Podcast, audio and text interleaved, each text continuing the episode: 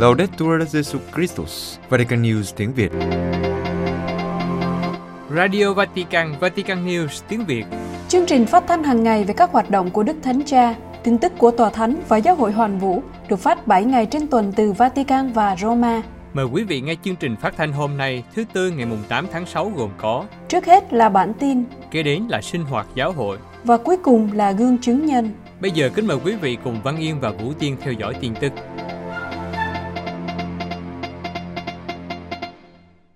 Đức Thánh Cha tiếp các tham dự viên đại hội toàn thể của Bộ Đối thoại Liên Tôn. Vatican, trong cuộc tiếp kiến các tham dự viên đại hội toàn thể của Bộ Đối thoại Liên Tôn vào sáng mùng 6 tháng 6, Đức Thánh Cha Francisco nhận định rằng đối thoại liên tôn rất quan trọng trong một thế giới bị dần xé bởi những xung đột và nhắc lại lời kêu gọi đối thoại dựa trên việc chấp nhận sự đa dạng và tôn trọng đối thoại như là một giải pháp duy nhất cho tình trạng chia rẽ và xung đột mà chúng ta đang trải qua trong thế giới hôm nay. Các thành viên của Bộ Đối thoại Liên Tôn, trong đó có Đức cha Giuse Đinh Đức Đạo, Nguyên giám mục Xuân Lộc, đang nhóm họp hội nghị toàn thể từ ngày mùng 6 đến ngày mùng 8 tháng 6 tại Vatican. Ngỏ lời với các tham dự viên, Đức Thánh Cha nhắc lại rằng Thánh Phaolô 6 đã thành lập bộ về những người không phải là Kitô hữu. Đức Thánh Cha nhận định rằng trực giác của thánh nhân dựa trên nhận thức về sự phát triển theo cấp số nhân của các mối quan hệ giữa con người và các cộng đồng thuộc các nền văn hóa, ngôn ngữ và tôn giáo khác nhau. Một khía cạnh khác mà ngày nay chúng ta gọi là toàn cầu hóa. Ngài đã đặt cơ quan này trong giáo hội như một dấu hiệu hữu hình và thể chế của việc đối thoại với những người thuộc các tôn giáo khác. Đức Thánh Cha phê phán thực tế rằng thế giới ngày càng được kết nối với nhau của chúng ta không phải là thế giới huynh đệ và thân hữu. Trong bối cảnh này, Ngài nhắc nhở các thành viên của Bộ Đối thoại Liên Tôn rằng đối thoại giữa các tôn giáo phải được thực hiện thông qua hành động, trao đổi thần học và kinh nghiệm tâm linh để thúc đẩy giữa tất cả mọi người một cuộc tìm kiếm Thiên Chúa đích thực. Đây là sứ mạng của quý vị, quảng bá với những tín đồ khác theo cách huynh đệ và thân hữu con đường tìm kiếm Thiên Chúa. Chỉ bằng cách này, chúng ta mới có thể cùng nhau xây dựng một thế giới có thể sinh sống được cho tất cả mọi người trong hòa bình. Suy tư về các cuộc khủng hoảng và xung đột liên tiếp mà chúng ta chứng kiến, Đức Thánh Cha lưu ý rằng một số cố gắng trốn chạy khỏi thực tế bằng cách ẩn náu trong thế giới riêng tư, những người khác đối mặt với nó bằng bạo lực hủy diệt. Nhưng giữa sự thờ ơ ích kỷ và phản kháng bạo lực, luôn có một lựa chọn có thể, đó là đối thoại. Đức Thánh Cha miêu tả nhân loại như một bức tranh khảm to lớn, tự nó đã đẹp, nhưng nó chỉ tạo nên một hình ảnh cùng với các viên gạch khác trong sự hài hòa của những khác biệt. Kết thúc bài nói chuyện, Đức Thánh Cha khuyến khích các tham dự viên trao dồi tinh thần và phong cách thân thiện trong các mối quan hệ với những người thuộc các truyền thống tôn giáo khác. Đức Hồng Y Onayekan kêu gọi các Kitô hữu và người Hồi giáo đoàn kết chống lại bạo lực ở Nigeria. Nigeria phản ứng trước vụ nổ súng sát hại hơn 50 người tại một nhà thờ công giáo hôm Chủ nhật ngày 5 tháng 6, lễ Chúa Thánh Thần hiện xuống. Đức Hồng Y John Onayekan, người Nigeria, phê bình việc không xử phạt tội phạm phổ biến ở Nigeria và sự thiếu năng lực thực thi an ninh của chính quyền. Nhưng Ngài nhắc lại vai trò của đối thoại giữa các tôn giáo trong việc mở đường cho sự chung sống hòa bình. Chia sẻ với Vatican News, Đức Hồng Y lưu ý rằng vụ tấn công này chỉ là một vụ tấn công mới nhất trong một chuỗi dài các vụ bạo lực, trong đó những người vô tội đã bị giết. Đức Hồng Y nói, sự việc xảy ra vào ngày lễ hiện xuống đã gây sốc đặc biệt. Ngài lưu ý rằng, không có một nhóm nào ở Nigeria ủng hộ hoặc bảo vệ những gì đã xảy ra. Nhận định về việc cuộc tấn công nhà thờ vào Chúa Nhật khiến cho người ta cảm giác rằng họ bị tấn công vì là Kitô hữu. Nhưng Đức Hồng Y đã lưu ý rằng, cần tránh nói đây là những người Hồi giáo điên cuồng giết hại các Kitô hữu công giáo. Đức Hồng Y khẳng định, chúng ta biết rằng giải pháp duy nhất cho vấn đề là các Kitô hữu và người Hồi giáo cùng chung tay, cùng nhau đối mặt với những kẻ tội phạm này. Chính phủ và các cơ quan dân sự đang yêu cầu người dân không nên vội vàng kết luận mà hãy chờ đợi cuộc điều tra của họ. Nhưng Đức Hồng Y cho biết, họ tin tưởng rất ít vào những nỗ lực mà các nhà chức trách nói về những gì họ đang thực hiện, cũng như vào khả năng tiến hành một cuộc điều tra thích hợp. Bởi vì trong quá khứ, chính phủ đã ra mặt lên án những gì đã xảy ra, hứa sẽ truy đuổi những kẻ giết người, và sau đó không có gì xảy ra. 22.000 người trẻ Ba Lan cầu nguyện cho hòa bình. Ba Lan, 22.000 người trẻ từ Ba Lan và Ukraine đã tham dự cuộc gặp gỡ Letnica lần thứ 26 vào đêm trước lễ Chúa Thánh Thần hiện xuống. Cuộc gặp gỡ hàng năm tại Legnicki Fields ở miền trung Tây Ba Lan đã diễn ra từ năm 1997. Cha Thomas Novak dòng Đa Minh cho biết, hiện tượng Lenica nằm ở chỗ có tất cả mọi thứ mà một người trẻ có thể cần, sự nhiệt tình, niềm vui, nhảy múa và ca hát, nhưng đồng thời là cầu nguyện, thánh lễ và xưng tội. Những người trẻ đang tìm kiếm tình yêu và sự thật, những thứ không phải là tạm thời và ảo tưởng, nhưng là những thứ được trải nghiệm và kiểm chứng và có thể tin cậy mãi mãi. Do chiến tranh đang diễn ra ở Ukraine, các nhà tổ chức đã mời những người tị nạn đến cuộc gặp gỡ năm nay. Chanovac cho biết, nhiều người trong chúng tôi đã đón tiếp những bà mẹ có con nhỏ chạy trốn khỏi thảm kịch chiến tranh dưới mái nhà của mình. Chúng tôi chào đón họ như một gia đình. Đó là lý do tại sao chúng tôi cũng muốn cùng nhau cầu nguyện ở đây bằng tiếng Ukraine, cho phép lạ hòa bình ở Ukraine. Cuộc gặp gỡ có sự tham dự của những người trẻ từ nhiều cộng đồng và tổ chức khác nhau, các hướng đạo sinh, các lễ sinh, những người trẻ từ phong trào sự sống ánh sáng, phong trào tân dự tòng, Hiệp hội Thanh niên Công giáo, các cộng đoàn đa minh, những người trẻ từ hầu hết các nhóm hiện có trong giáo hội ở Ba Lan. Họ muốn ở bên nhau và cảm nghiệm sự hiện diện cùng nhau. Các cuộc gặp gỡ ở Lenica diễn ra ở địa điểm quan trọng nhất đối với Ba Lan, tại hồ Legnicki, nơi theo các nhà khảo cổ học đã diễn ra lễ rửa tội của Ba Lan vào năm 966.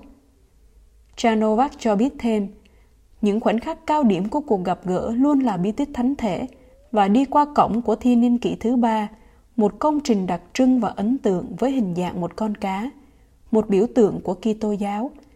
Đây là một dấu hiệu của sự lựa chọn có ý thức để đi theo con đường của Đức Kitô. Nhưng thường thì các bạn trẻ nhận thấy rằng giờ chầu thánh thể là thời điểm quan trọng nhất đối với họ. Một mình với Chúa Kitô trước đám đông hơn 20.000 người trong sự thinh lặng hoàn toàn là một thời khắc không thể quên. Chiến tranh Ukraine, nhà thờ và thành phố bị phá hủy. Tổng thống Ukraine đã hối thúc Nga chấm dứt các cuộc tấn công vào Ukraine sau khi một nhà thờ chính thống giáo nổi tiếng bị phá hủy và các vụ nổ lại làm rung chuyển thủ đô Kiev. Các trận chiến khốc liệt trên đường phố cũng diễn ra tại một thành phố chiến lược ở phía đông Ukraine mà các lực lượng Nga muốn đánh chiếm như một phần của cuộc xâm lược. Hàng chục nghìn người bị thiệt mạng và hàng triệu người buộc phải bỏ nhà cửa của họ kể từ khi Nga tiến hành cuộc xâm lược Ukraine vào cuối tháng 2.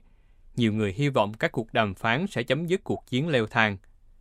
Đã có hy vọng rằng những ngày bình thường đã trở lại Kiev, nhưng thực tế, ngày lễ Chúa Thánh Thần đã bị cắt ngang bởi những vụ nổ và khói mù mịt khắp thủ đô.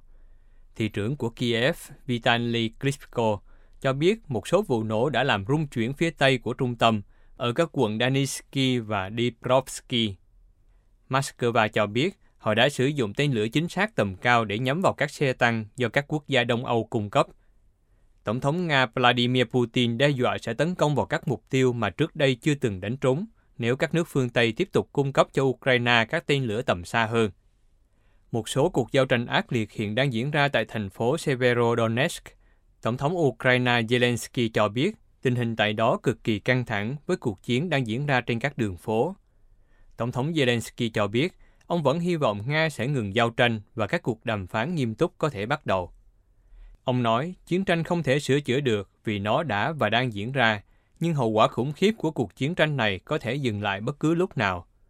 Các sĩ quan của quân đội Nga và Ukraine đã đổ lỗi cho nhau về vụ hỏa hoạn thiêu rụi một nhà thờ gỗ lịch sử tại tu viện Sviatohia Lafra một trong những địa điểm chính thống giáo nổi tiếng nhất ở Ukraine. Nhà thờ kính các thánh hoàn toàn bằng gỗ ở làng Tianivska được cho là đã bị thiêu rụi do một trận pháo kích cuối tuần qua. Khu định cư thuộc tu viện rộng lớn có từ thế kỷ thứ 17, nằm bên bờ sông Siversky Donetsk, đã bị tấn công nhiều lần trong chiến tranh và đã bị tấn công vào ngày thứ Tư vừa qua, khiến cho hai đan sĩ và một nữ tu thiệt mạng. Tổng thống Zelensky đã cáo buộc Nga phá hủy có hệ thống và cố ý hủy hoại nền văn hóa Ukraine và các di sản của nước này. Ông cho biết 113 nhà thờ đã bị hư hại và bị phá hủy trong cuộc xâm lược, trong đó có một số nhà thờ đã tồn tại sau Thế chiến thứ hai. Hàng chục người thiệt mạng trong vụ cháy kho chứa container ở Bangladesh.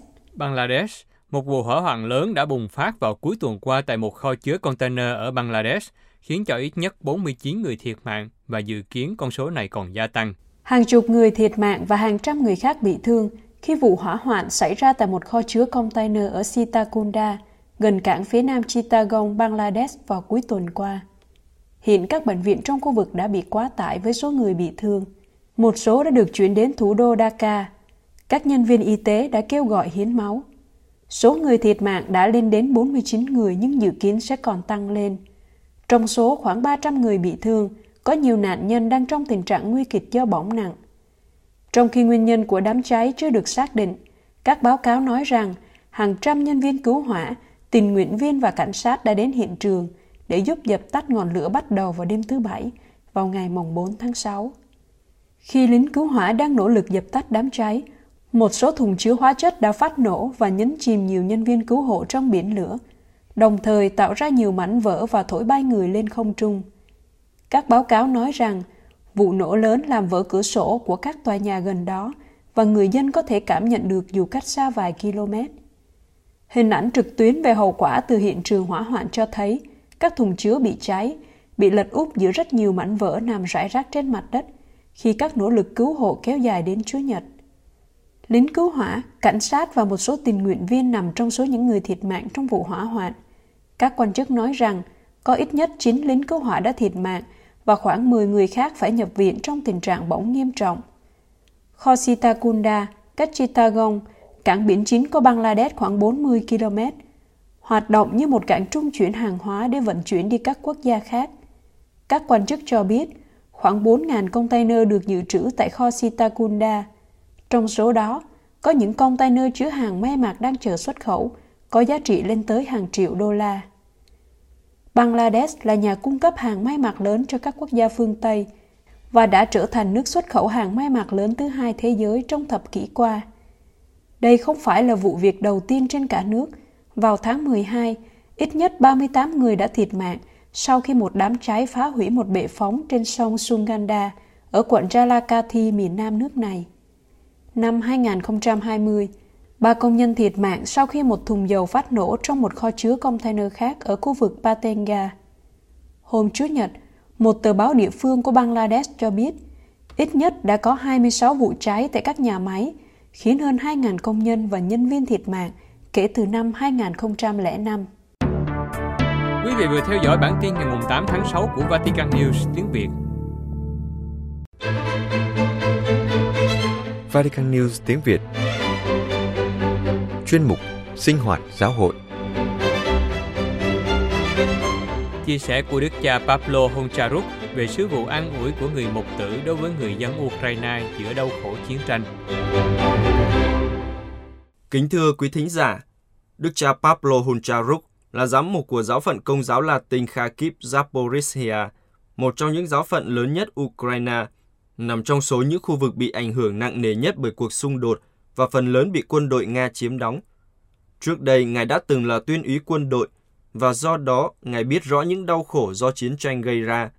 Đức cha đã chia sẻ với Vatican News về hoàn cảnh sống của người dân trong những ngày này giữa nhu cầu vật chất và nhu cầu được an ủi. Ngài nói, đôi khi chỉ cần một vòng tay ôm và nhắc nhở rằng Chúa đang ở gần. Nhiều phần trong giáo phận Kharkiv, Zaporizhia của Đức cha Honcharuk đã trở thành tiền tuyến. Đức cha cho biết, giáo phận của tôi rất lớn, có diện tích 196.000 km vuông và phần lớn diện tích này đã bị quân đội Nga chiếm đóng. Một khu vực bao gồm 7 trong số 25 miền của Ukraine. Tòa giám mục Kharkiv và nhà thờ đồng chính tòa ở Zaporizhia nơi cư ngụ của giám mục phụ tá Jan Sobilo, hai thành phố then chốt trong cuộc xung đột đã kéo dài hơn 100 ngày. Đức cha giải thích, trong những khu vực bị chiếm đóng không có linh mục, trong khi đối với những người ở khu vực không bị chiếm đóng, sứ vụ quan trọng nhất là ở bên mọi người, giao tiếp và cầu nguyện với họ. Đây là sứ vụ mà họ mong đợi từ giáo hội. Đức cha Hùng Charuk cho biết, ở những khu vực có giao tranh, tình hình nhân đạo rất bi đát vì rất nguy hiểm khi đến đó và mang theo thực phẩm hay thuốc men. Người ta có nguy cơ mất mạng và do đó rất ít người có thể đến được đó. Ở những nơi không xa chiến tuyến cách đó 10 đến 20 km thì đỡ hơn một chút, chẳng hạn như ở Kharkiv, nơi gần đây có nhiều người trở về. Đã có nhiều người trong thành phố, nhưng vấn đề là nhiều người đã mất nhà cửa, nhiều người mất việc làm, một số công ty đã bị phá hủy hoàn toàn, ngay cả những khu chợ, nơi có rất nhiều người làm việc cũng bị thiêu rụi hoặc hư hại. Nhiều người thậm chí không có tiền để mua bánh mì. Họ cần quần áo, giày dép, thức ăn, thuốc men và nơi ở. Họ cũng cần sự cảm thông và hỗ trợ. Do đó có rất nhiều nhu cầu. Để giúp đỡ những người này, có nhiều tổ chức nhân đạo khác nhau và cả giáo hội. Giáo phận Kharkiv, Zaporizhia đang làm điều này nhờ vào sự trợ giúp đến từ Ba Lan và từ các giáo sứ ở miền Tây Ukraine, thông qua Caritas của giáo phận, thực phẩm, thuốc men và nhiều thứ khác được phân phát. Nhiều tình nguyện viên đến để giúp đỡ và mang đồ đạc đến cho những người có nhu cầu, ngay cả ở những ngôi làng lân cận. Cảnh sát địa phương cũng tham gia, các nhân viên nhận viện trợ từ Caritas và đưa nó trực tiếp đến nhà của những người gặp nhiều khó khăn hơn. Năm nay 44 tuổi, Đức cha Pablo Concharuk là một trong những giám mục công giáo trẻ nhất thế giới. Ngài được bổ nhiệm làm giám mục của Kharkiv, Zaporizhia vào tháng 1 2020 và hai năm sau khi Ngài được phong chức, cuộc chiến trên diện rộng bắt đầu ở Ukraine. Trong số các hoạt động của Ngài trước khi trở thành giám mục có cả chức vụ tuyên úy quân đội. Ngài nhấn mạnh, kinh nghiệm đó chắc chắn giúp ích cho tôi bây giờ bởi vì khi các cuộc giao tranh các vụ nổ và mọi thứ khác bắt đầu cú sốc không đủ mạnh để làm tôi hoang mang. Tôi có thể thực hiện các việc dấn thân của mình một cách bình thường đưa ra quyết định và phục vụ mọi người. Vì vậy tôi không cần quá trình thích nghi với hoàn cảnh mới nơi có mối đe dọa có vụ nổ nơi cái chết đang ở rất gần. Tôi đã từng trải qua tất cả những điều này trước đây với tư cách là một tuyên úy. Kinh nghiệm tương tự cũng dạy cho vị giám mục giao tiếp với các quân lính đang hiện diện rất nhiều ở vùng Kharkiv. Có rất nhiều người ở đây đang trải qua căng thẳng và với tư cách là một tuyên úy, tôi đã học được cách giúp họ. Chú ý điều gì, nói gì, khi nào nên nói với họ điều gì đó mạnh mẽ hơn, và khi nào thì chỉ cần một vòng tay ôm họ. Tôi đã học được những gì tôi phải làm và trên hết, những gì không nên làm, bởi vì bạn có thể giúp đỡ rất nhiều bằng cách tránh làm những điều sai trái vì vậy, tôi nghĩ rằng thiên chúa trong sự quan phòng của người bằng cách nào đó đã chuẩn bị cho tôi điều này đối mặt với quá nhiều đau khổ và đau đớn nhiều câu hỏi nảy sinh trong chiến tranh, nhiều câu hỏi trong số đó cũng được đặt ra với chúa. Đức cha koncharuk tâm sự, từ kinh nghiệm trò chuyện của tôi với mọi người, tôi có thể nói rằng khi một người tin tưởng mạnh mẽ vào thiên chúa và có một mối tương quan với người, thì sẽ không đặt ra những câu hỏi như, tại sao? Đó là lỗi của ai? Chúng ta có phải là những người có tội nặng như vậy không có những tội nhân khác nữa. Chúa ở đâu? Người đang nhìn đi đâu vậy? Những ai có đức tin đều hiểu nguyên nhân là do đâu. Đó là tội lỗi, và thông qua tội lỗi, con người cho phép sức mạnh của bóng tối xâm nhập vào nó. Khi chúng ta làm điều ác, chúng ta để cho ma quỷ đến cướp đi sự sống của chúng ta. Đức tin nơi thiên chúa cung cấp một nền tảng vững chắc giúp bạn chịu đựng gánh nặng của sự bất công và tồn tại không chỉ trong chiến tranh mà còn trong cuộc sống nói chung. Và những gì chúng ta có thể chứng kiến ở đây cùng với các linh mục, đó là niềm tin vào thiên chúa. Sự hiện diện của thiên chúa, nơi rất rất cần thiết, mang lại sức mạnh để chống lại bất kỳ biến cố nào. Bởi vì chúng ta không thể giải thích tất cả mọi thứ, và ngay cả lời giải thích cũng không giảm bớt gánh nặng. Khi thiên chúa củng cố lòng tôi thì gánh nặng này tôi có thể chịu được. Đức cha cho biết thỉnh thoảng vẫn có người đến với ngài với những câu hỏi đó. Trong những trường hợp này, ngài chia sẻ, cần có sự lắng nghe và lòng trắc ẩn. Có lẽ ai đó đã mất đi một người thân yêu, một ai đó đã chứng kiến hoặc trải qua những điều khủng khiếp. Đức cha nói, đôi khi bạn chỉ cần ôm người này để họ khóc, để cho họ bày tỏ vì còn quá nhiều đau đớn và tôi nói với họ những điều này. Chúa ở bên cạnh bạn. Bây giờ bạn có thể hướng về người. Người sẽ ôm lấy bạn. Người sẽ ban cho bạn sức mạnh. Và ở đây đôi khi có phép lạ xảy ra. Người đó bắt đầu khóc và sau đó nói, cảm ơn cha, con cảm thấy tốt hơn. Do đó, trong những tình huống này, rất khó để tìm kiếm những lời giải thích thần học, vân vân. Bởi vì nỗi đau rất lớn nhưng chúa ở rất gần và ôm lấy chúng ta. Chỉ cần chúng ta đọc và nhận ra sự hiện diện này của chúa. Trả lời cho câu hỏi, đức cha có sợ không? Vị giám mục trẻ của kharkiv zaporizhia trả lời, tất nhiên là có. Có sự sợ hãi, có nhiều nguy hiểm, nhưng có nhận thức đầy đủ về sứ mạng, trách nhiệm và nhiệm vụ. Chúng tôi ở lại đây và tiếp tục làm việc và phục vụ. Ngay cả quân đội cũng sợ, nhưng họ phải phòng thủ. Đức cha nói rằng mọi người đều muốn sống, bất kể họ lớn tuổi hay trẻ hơn. Mọi người đều đang trải qua cùng một mối đe dọa, trải qua cùng một đau khổ. Mỗi người theo cách riêng của họ, mỗi người có một mức độ phản kháng tâm lý khác nhau. Ngày 31 tháng 5, Đức Thánh Cha đã chủ sự giờ cầu nguyện cho hòa bình trên thế giới, cũng có sự tham dự của cộng đồng người Ukraine tại Roma. Lời cầu nguyện này cũng như những cử chỉ và lời nói mà Đức Thánh Cha thể hiện sự gần gũi với người đau khổ, được cả người công giáo và toàn thể người dân Ukraine hưởng ứng. Đức cha Pablo Honcharuk nói, lời cầu nguyện của giáo hội hoàn vũ là lời cầu nguyện của Chúa Giêsu Kitô.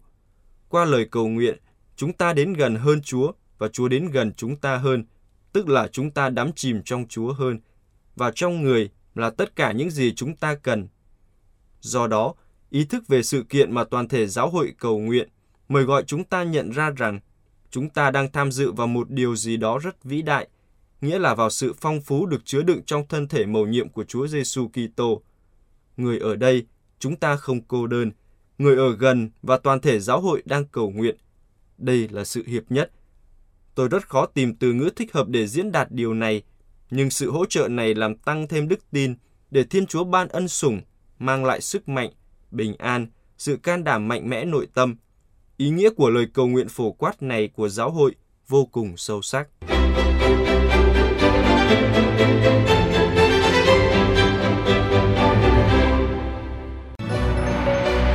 Vatican News tiếng Việt Chuyên mục Gương chứng nhân Nữ tu Marcella Catoja và ý tưởng giáo dục các nhà lãnh đạo tương lai cho các quốc gia nghèo. Sơ Marcella Cattosa, người Ý, từng theo học y khoa ở Milano. Sau 30 năm phục vụ người nghèo ở các quốc gia có những lãnh đạo yếu kém và tham nhũng, Sơ đã có ý tưởng thực tế cho các quốc gia này. Sơ không chỉ giúp cho các em và gia đình các em, nhưng giúp các em có một nền giáo dục tốt, cho các em theo học cách lãnh đạo để sau này các em có thể thay thế các vị trí của những người lãnh đạo đang làm cho đất nước ngày càng suy yếu và đời sống của người dân ngày càng nghèo khổ. Trong mấy chục năm qua, nữ tu can đảm và mạnh mẽ này luôn sống ở nơi đầy bão tố, dịch bệnh và động đất làm cho cuộc sống con người luôn gặp khó khăn. Mười năm ở Albania, sơ dấn thân tại trung tâm truyền giáo Babice và Mada Ngoài ra, Sơ còn chịu trách nhiệm chính ở trại tị nạn Kosovo ở Valona. Sơ kể lại, một ngày kia, một trùm mafia xuất hiện trước Sơ với một chiếc cặp đầy tiền, muốn mua sáu trẻ mồ côi Kosovo để bán nội tạng. Khi biết mục đích của kẻ gian ác này, Sơ đã ném thẳng chiếc cặp vào hắn và ngay đêm đó Sơ tìm cách đưa các em đến một nơi an toàn – sau đó, Sơ được sai đến miền Amazon và ở đó 5 năm. Tại vùng đất này, Sơ chăm sóc các trẻ em sống lang thang trên đường phố của các khu ổ chuột và đóng góp tạo dựng trung tâm giáo dục Nossa Senhora das Gracias, nơi hiện đang chào đón 700 em từ 3 đến 18 tuổi. Tại thủ đô Port-au-Prince của Haiti nghèo khổ, trong một khu ổ chuột, Sơ tạo dựng một trung tâm giáo dục Wacheremi và phòng khám San Francois, một cơ sở y tế duy nhất ở đây. Sơ nói, đôi khi tôi suy nghĩ tôi được sinh ra ở một nơi rất bình yên, một thị trấn công nghiệp ở Bắc Ý, nhưng tôi lại đang thi hành sứ vụ ở một hòn đảo, nơi thảm họa và áp bức đang diễn ra hàng ngày. Haiti là một trong những quốc gia nghèo nhất trên thế giới. Hai triệu người không có nhà ở, người nghèo luôn bị đe dọa không chỉ vì thiếu thực phẩm nhưng còn do tội phạm tôi cảm thấy lo ngại trước hoàn cảnh này. Nhưng nhìn vào Chúa Giêsu tôi hiểu rằng chính người cũng đã sợ khi đối diện với những bất công của thế lực trần gian. Nhưng chúa đã thực hiện những gì người đã quyết định. Sơ nói, nếu tôi nghĩ đến những đêm thức trắng vì lo sợ những người xấu đến làm hại các em, nếu tôi nghĩ lại những lần họ đột nhập vào trung tâm của chúng tôi để cướp phá, thì làm sao tôi không cảm thấy kinh hoàng? Tôi nhớ có một tối tôi đã phải trú ẩn với một cái bàn và gọi điện thoại cho sứ thần tòa thánh, để nói với ngài rằng, có lẽ tôi không thể thoát được cơn nguy hiểm. Xin hãy ban phép lành cho tôi. Nhưng rồi tôi vẫn sống, vẫn tiếp tục thi hành sứ vụ. Cuộc sống là một chuỗi những hoàn cảnh bắt chúng ta phải đón nhận, không có chọn lựa nào khác. Tôi đón nhận thực tế, vì nó phục vụ một điều gì đó tốt đẹp hơn sơ cho biết thêm rằng khu vực sơ đang hoạt động là một nơi rất khó được các tổ chức nhân đạo tiếp cận là một nơi rất nguy hiểm không được liên hiệp quốc quan tâm và bị bỏ rơi dưới sự thống trị của các băng đảng tội phạm và buôn người. Khi trận động đất thảm khốc làm rung chuyển Haiti vào năm 2021 khiến 200.000 người thiệt mạng, Sơ Machela ở đó là một trong những người đại diện cho một phần thế giới bị lãng quên. Sau thảm họa đó, Sơ đã tái thiết các trường học, tạo lập một trung tâm tiếp nhận trẻ mồ côi, một phòng khám bệnh, một nhà ăn cho khoảng 300 trẻ em. Ngoài ra, Sơ còn giúp mọi người tái thiết khoảng 100 ngôi nhà cho người dân. Ở Haiti, giữa những người nghèo nhất trong số những người nghèo, vì hoạt động bác ái này, Sơ đã từng bị phản đối, đe dọa và khi không làm được gì họ đưa tiền hối lộ nhưng tất cả đều không thuyết phục được sơ sơ đã chứng minh cho họ thấy rằng các tình nguyện viên và sơ chỉ làm điều tốt cho những người nghèo.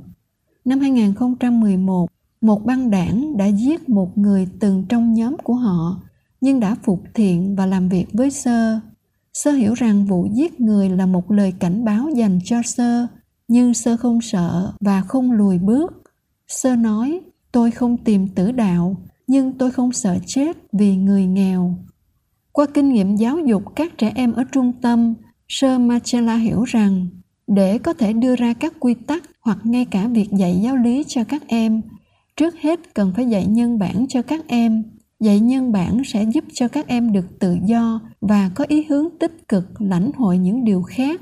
Con người có khả năng nhận thức, hiểu những ước muốn đến từ tâm hồn cần phải khuyến khích các em sống thực tế tuân theo thực tế bằng nội lực trước hết các em cần học cách chọn lựa điều tốt bởi vì đó là điều cần thiết nhất cho các em. Sơ Marcella, 57 tuổi, hiện đang ở tại một ngôi làng của Assisi. Cùng với Sơ có 20 trẻ em và thanh thiếu niên được Sơ đưa từ trung tâm mồ côi ở Port-au-Prince với mục đích trao cho các em một nền giáo dục lãnh đạo tốt sau đó trở lại quê hương với mong muốn thay thế những người lãnh đạo cũ, đang làm cho đất nước ngày càng đi vào khủng hoảng và đói nghèo. Ý tưởng của sơ vượt trội hơn những người khác ở chỗ. Sơ không dừng lại ở việc cho các trẻ em nghèo, được những người ý nhận làm con nuôi. Nhưng giáo dục các em trở thành những nhà lãnh đạo tốt có lương tâm, rồi sau đó đưa các em trở lại quê hương để đóng góp một tương lai tươi sáng hơn cho nhiều người chứ không chỉ dừng lại cho chính các em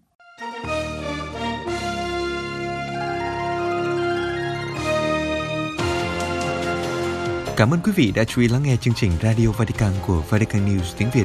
Xin Thiên Chúa chúc lành cho quý vị và toàn gia quyến. Laudetur Jesu Christus, ngợi khen Chúa Giêsu Kitô.